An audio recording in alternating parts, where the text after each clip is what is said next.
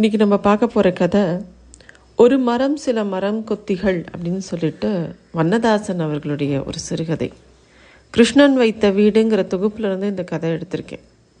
இந்த தொகுப்பில் பெரும்பாலான எல்லா கதைகளுமே ரொம்ப நல்லா இருக்கும். அவசியம் வாங்கி படிக்க வேண்டிய ஒரு தொகுப்பு. இந்த தொகுப்பு வந்து சந்தியா பதிப்பகம் வெளியிட்டிருக்காங்க. அவசியம் எல்லாரும் வாங்கி படிக்க வேண்டிய ஒரு தொகுப்பு. இந்த கதை எப்படி ஆரம்பிக்கிறதுனா எந்த மரத்தை வெட்ட போகிறோமோ அந்த மரத்து நிழலில் தான் கோடாரிகள் தாம்பு கயிர்கள் அப்புறமா அரிவாள் ரம்பம் எல்லாத்தையும் வைக்க வேண்டியிருந்தது. அது ஒரு மாமரம். எப்பவும் போல் அந்த மரம் அறிந்தும் அறியாதமாக அப்படியே நின்றுக்கிட்டே இருந்தது. அநேகமாக அதோட காய்ப்பு முடிஞ்சு ஓஞ்சிருந்தது. எல்லா பக்கமும் அந்த மரத்தை சுற்றி சருகுகள் சுள்ளிகள் எல்லாம் காலுக்கடியில் சுக்கு சுக்காக நொறுங்கி இருந்தது. அடிமரத்தில் முண்டு முடிச்சில எல்லாம் கரையான் வீடு கட்டியிருந்தது. ஒரு பக்கம் எறும்புகள் திடீர் திடீர்னு தசை மாறி நகர்ந்துக்கிட்டே இருந்தது. மரம் வெட்டுறதை பற்றி பேசி முடிக்கிறதுக்கு முன்னாடி அங்கே வந்து நிற்கும்போது அந்த மரத்தையும் அதுக்கு பக்கத்தில் இருக்கக்கூடிய அந்த வீடு அந்த காம்பவுண்ட் சுவரை ஒட்டி ஒரு வெள்ளை கார் நல்லா துரு பிடிச்சிருந்தது அதெல்லாம் பார்க்கும்போது அந்த மரத்தையே பார்த்துக்கிட்டு இருக்காங்க. அந்த மரத்தை பார்த்த உடனே மரத்தை வெட்டுறதுக்கு முன்னாடி எப்பவும் பொதுவாக இவர் பண்ணுற ஒரு விஷயம் என்னென்னா கொஞ்சம் உட அந்த மரக்கிளையிலேருந்து ஒரு மாங்கொம்பை வளைச்சி ஒரு இலையை உருவி எடுக்கிறார். அந்த இலை நல்லா முரட்டு பச்சையும் பறவை எச்சமாக கைவரலுக்குள்ளே மொர முற அந்த மாவில நொறுங்கிச்சு.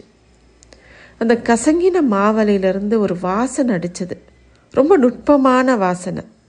அந்த மரமும் மரம் நின்ன இடமும் அந்த கையில் அந்த மாவலையை நசுக்கும் போது ஒரு நிமிஷம் தோணுச்சு இவ்வளோ பெரிய நிழலில் இந்த மாமரத்துக்கு நிழலில் நம்ம நிற்கிறோமே இதோட இதுக்குள்ளே எவ்வளோ பெரிய உயிர் இருக்குது அப்படிங்கிற மாதிரி. ஏன்னா இந்த பறவை சிறகுகளும் அணில் உடம்போட ரோமங்களும் உயிரற்ற எறும்புகளும் மாம்பூக்களும் எல்லாமே அதுக்குள்ளே இருந்தது. காற்றோட திசை அது காற்றோட திசையை நம்ம தெரிஞ்சுக்கிறதுக்கு ஒரு கை மணல் அள்ளி உள்ளங்கையில் ரேக வடிப்பு ஓட வழியாக ஒழுக விடுறது மாதிரி அந்த மாமரத்தோட வாசனை மணல் மணலாக அவர் அப்படியே அனுபவிச்சுக்கிட்டு இருந்தார். அதில் ஒரு வாசனை. அவரோட மூடின கைக்குள்ளேருந்து அது அப்படியே உழற மாதிரி இருந்தது. நிச்சயமாக அந்த நாயக்கர் வீட்டு ஆயா வந்துடு வந்துடுவாங்கன்னு அப்படி தோணுச்சு. அந்த ஆயாவை பற்றியே யோசிச்சுக்கிட்டு இருக்காரு. ஆயா ஒரு அபூர்வ மனுஷி. ஏன்னா இந்த பட்டணத்துக்குள்ளே எத்தனையோ வீடுலாம் இடிக்கிறாங்க. அடுக்கு வீடு அப்புறம் கட்டி கட்டிக்கிறாங்க அந்த இடத்துல. இவரும் அந்த மாதிரி வீடுகள் கட்டுற இடங்களெல்லாம் போய் என்ன பண்ணுவார்னா அங்கே இருக்கிற மரங்களை ஏலம் பேசி எடுத்து அதை வெட்டி கொடுப்பாங்க. நிறைய பேருக்கு மரத்துக்கு அதிக விலை பேசுகிறதுல ரொம்ப ஆர்வம் இருக்கும். இவரும் போய் நிறைய இடத்துல பேரம் பேசுவார். அதுக்காக சில பேர் அந்த மரத்தை பற்றி ஏலம் பேசும்போது இது எங்கள் நாலு தலைமுறை மரம் அப்படிம்பாங்க வைரம் பாஞ்சதும்பாங்க உத்தரத்துக்காகும்பாங்க சில பேர் நான் வடக்க போய் செட்டில் ஆக போகிறேன் இல்லாட்டா சேட்டுக்கிட்ட கொடுத்துட்டு தகடு தகடாக அறுத்து நானே ஜன்னலும் கதவும் பண்ணிக்குவேன் அப்படிலாம் சொல்லுவாங்க. சில மரங்கள்லாம் கொஞ்சம் கூட காசு பெயராத மரமாக இருக்கும். ஆனால் அவங்க பேசுகிற விதம் ரொம்ப கெட்டிக்காரத்தனமாக இருக்கும். ஆனால் அவங்களுக்குலாம் ஒன்று புரியாது. விற்கிறவனுக்கு இருக்கிற கெட்டிக்காரத்தனம் வாங்குறவனுக்கு இருக்காதானே? இவருக்கு தெரியாதா என்ன அந்த மரத்தை பற்றி எல்லாம் உளுத்து போச்சு உள்ளார அப்படிம்பார் இவரும்.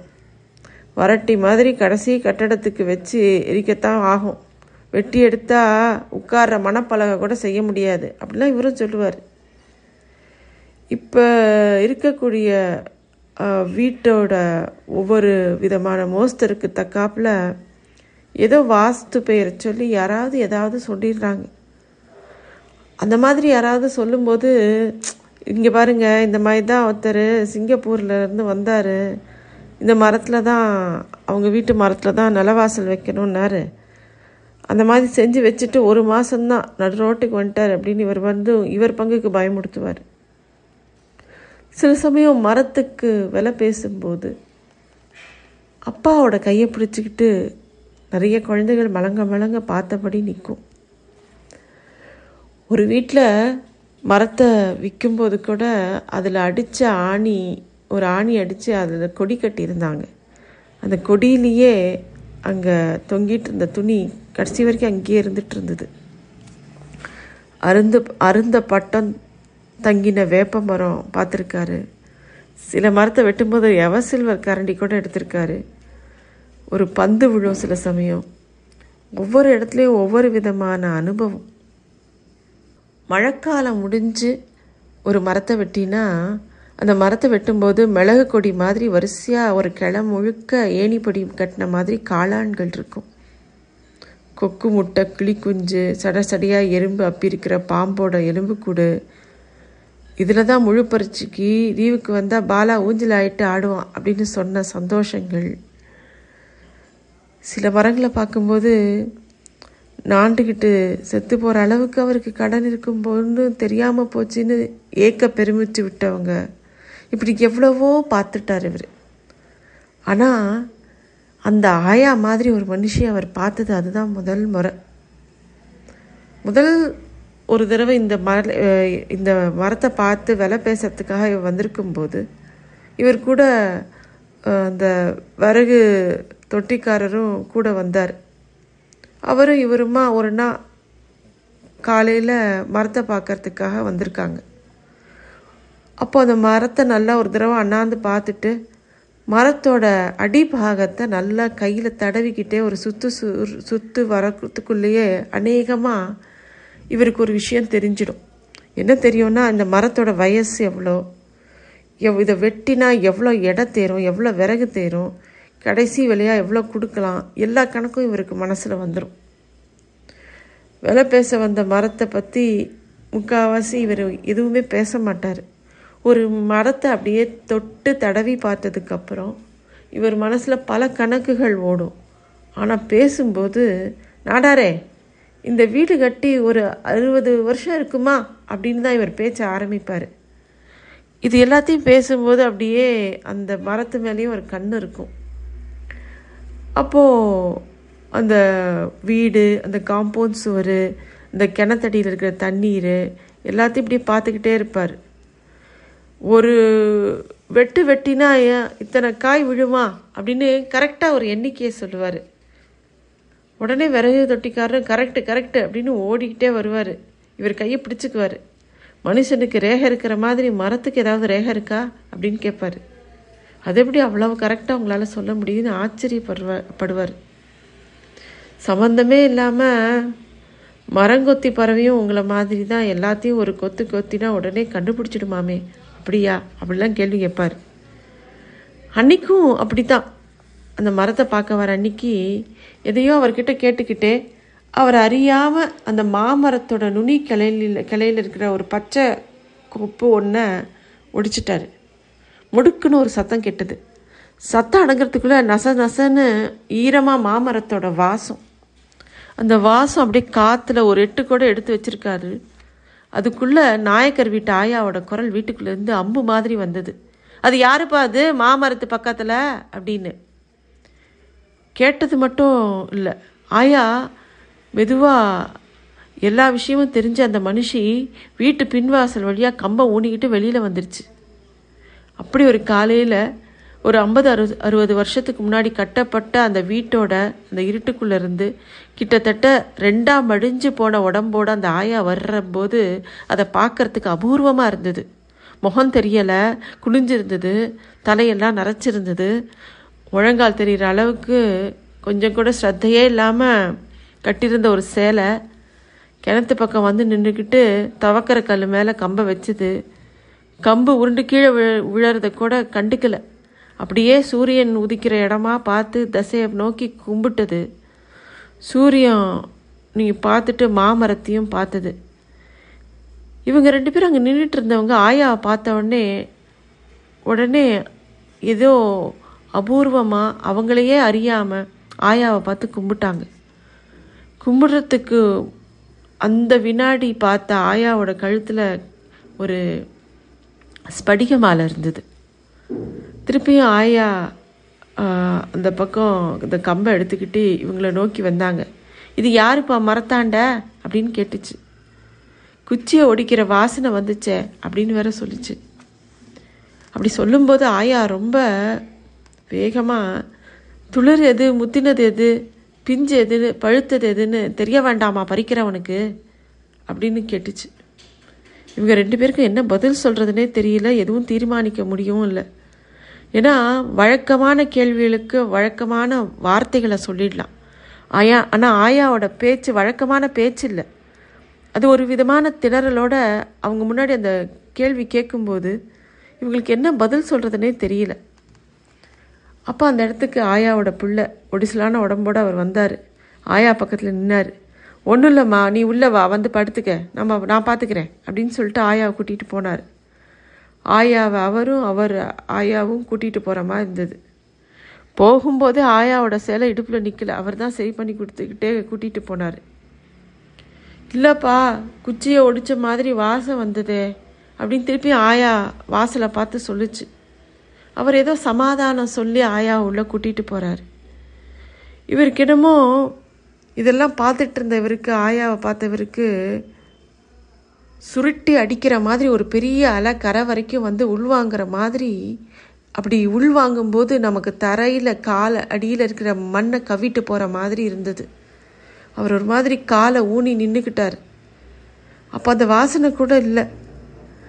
ஆனால் கீழே விழுந்து அடிபட்டு அழற குழந்த எப்படி அழும்போது லேசாக தட்டி கொடுத்து அழுகியை நிறுத்துவோமோ?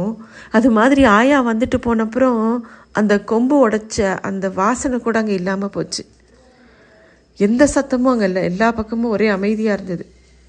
வீட்டுக்குள்ளேருந்து ஆயாவோட மகன் இவர் பக்கம் வந்து விவரம்லாம் கேட்டார். அப்போது இவங்களும் அந்த கிணத்து பக்கத்தில் உட்காந்துக்கிட்டு பேசும்போது ஆயாவுக்கும் மரத்துக்கும் உள்ள உறவை பற்றி அவர் பேச ஆரம்பித்தார் அப்போ சொல்லும்போது சொன்னார் அம்மாவும் அப்பாவும் இந்த ஊருக்கு வந்து பாடுபட்டு சம்பாதிச்சு கட்டின வீடுது. இந்த மரத்தை யார் நட்டாங்க யார் வளர்த்தாங்கலாம் எங்களுக்கு தெரியாது. அம்மாவுக்கு ரொம்ப பிடிச்சிருந்தது இந்த வி- இந்த மரம். அம்மாவே நட்டு அம்மாவே வளர்த்துருந்தாலும் தெரியாது. அம்மா தான் வளர்த்துருக்கணுங்கிறது எங்களோட அனுமானம். இந்த வயசுலேயும் எழுந்திருந்து உடனே எப்போ ஆனாலும் காலையில் முதல்ல இந்த மரத்துக்கிட்ட தான் போகும். காய்ப்பு காலம்னா கேட்கவே வேண்டாம். ஒரு சுத்து மரத்தை சுற்றி உதிர்ந்த பிஞ்சு அணில் கடித்த பழம் அப்படின்னு மடியில் கட்டிக்கிட்டு வரும். சுள்ளியை பொறுக்கி எடுத்துகிட்டு போகும். ஒரு நாள் கூட இதெல்லாம் தப்பினதே இல்லை. கொள்ள கொள்ளாயா காய்ச்சி குலுங்கினா கூட அந்த மரத்தை குத்தகைக்கு விடாது. காயை விலக்கி விற்காது வர்றவங்க போகிறவங்க பக்கத்து வீடு எதிர்த்து வீடுன்னு கொடுத்துடும். இப்போ கொஞ்ச காலமாக தான் அம்மாவுக்கு உடம்பு முடியல. பழசு எது புதுசு எது அப்படின்னு ஞாபகம் இல்லை. என்ன ஞாபகம் இருந்தாலும் இல்லாட்டி கூட இந்த மாமரத்தை மட்டும் அது மறக்கவே மறக்காது.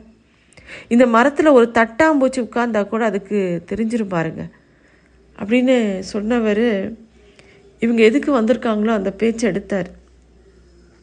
அப்போ என்ன சொன்னார்னாக்கா இந்த மரத்தை விலை பேசுகிறது ஆயாக்கு தெரியாதுங்கிறதையும் தெரிஞ்சால் உயிரையே விட்டுரும் வேற வழியில் பங்காளி தகராறுங்கிற விஷயத்தையும் சொல்கிறார் பங்காளி தகராறு மட்டும் இல்லை கட்சிக்காரங்களாம் தலையிட ஆரம்பிச்சிட்டாங்க.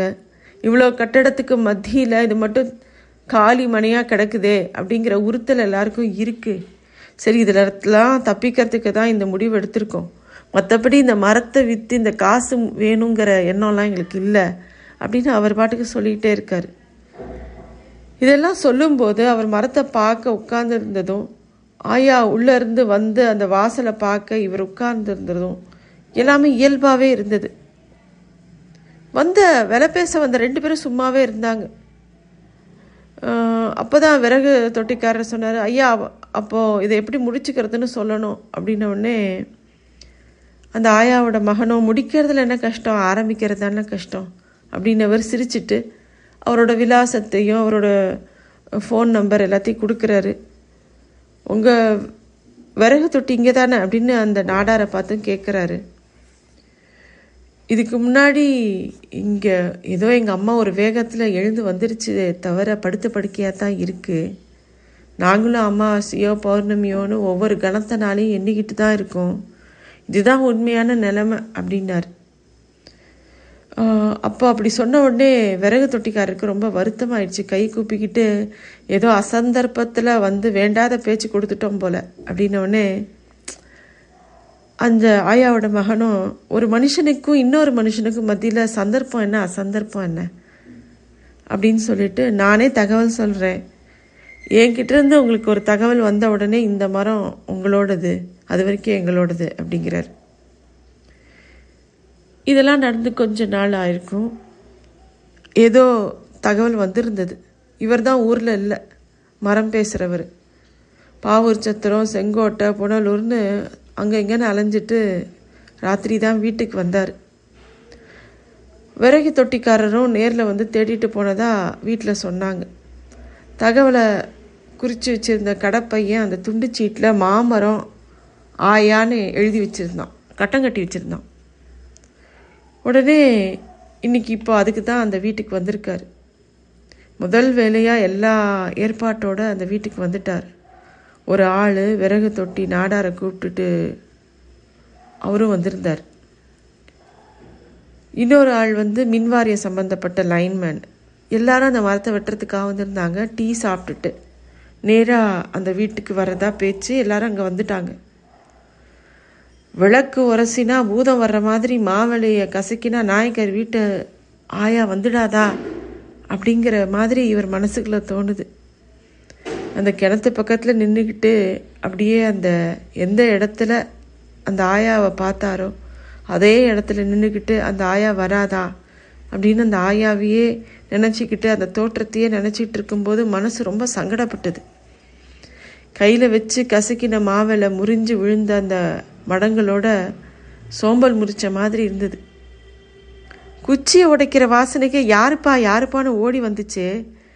மரத்தை வெட்ட போகிறது தெரிஞ்சால் எப்படி வருமோ என்ன செய்யுமோ அப்படின்லாம் இவருக்கு தோணுச்சு. எந்த நடமாட்டமும் இல்லாத பின்வாசலை வெறுமையாக பார்த்துக்கிட்டே இருந்தார். பேசாமல் முன்னாடி போய் குரல் கொடுக்கலாமா அப்படின்னு யோசிக்கும்போது அப்படி அவர் போயிருக்கிற சமயத்தில் தான் ஒருவேளை ஆயா பின்வாசல் வழியாக வந்துருச்சுன்னா அப்படிங்கிற ஒரு தயக்கம் இருந்தது. இவர் அங்கே நின்றுக்கிட்டு இருக்கிறதையே பார்த்துக்கிட்டே இருந்தவங்க அப்போ தான் அந்த வீட்டுக்குள்ளேருந்து அந்த ஆயாவோட மகன் வந்தார். கை வச்ச பனியன் போட்டுட்டு இருந்த போது கூட ஒல்லியாக இருந்தவர் இப்போ வெறுன வெறும் உடம்போட மேலே ஒரு துண்டு மட்டும் போத்திருந்தார். அவர் வந்த கோலத்தை பார்த்த உடனே இவருக்கு ஒரு மாதிரி யூகிக்க முடிஞ்சுது.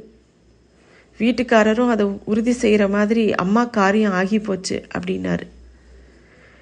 இவர் வந்து அவருக்கு கையை பிடிச்சிக்கிட்டார். அப்படியே நின்றுக்கிட்டே இருந்தார். எல்லாருடைய காலடி கீழேயும் மரத்தோட நிழல் அப்படியே படர்ந்து இருந்தது கோடாரிகள் பளபளத்த விளிம்ப அந்த கண்ணாடி சிறகுகளுக்கு ஒரு தட்டம் அசைகிற மாதிரி இருந்தது. விறகு வெட்ட வந்தவர் அந்த மரத்தை வெட்ட வந்தவர் அந்த வீட்டுக்காரர்கிட்ட மரம் அது வாட்டுக்கு நிற்கட்டும் அப்படின்னு சொன்னபோது அந்த ஆயாவோட மகன் கண்ணை தொடச்சிக்கிட்டார். அப்போ அங்கே அந்த மரத்து மேலே இருந்த தட்டம் இப்போ தான் பறக்க ஆரம்பிச்சது.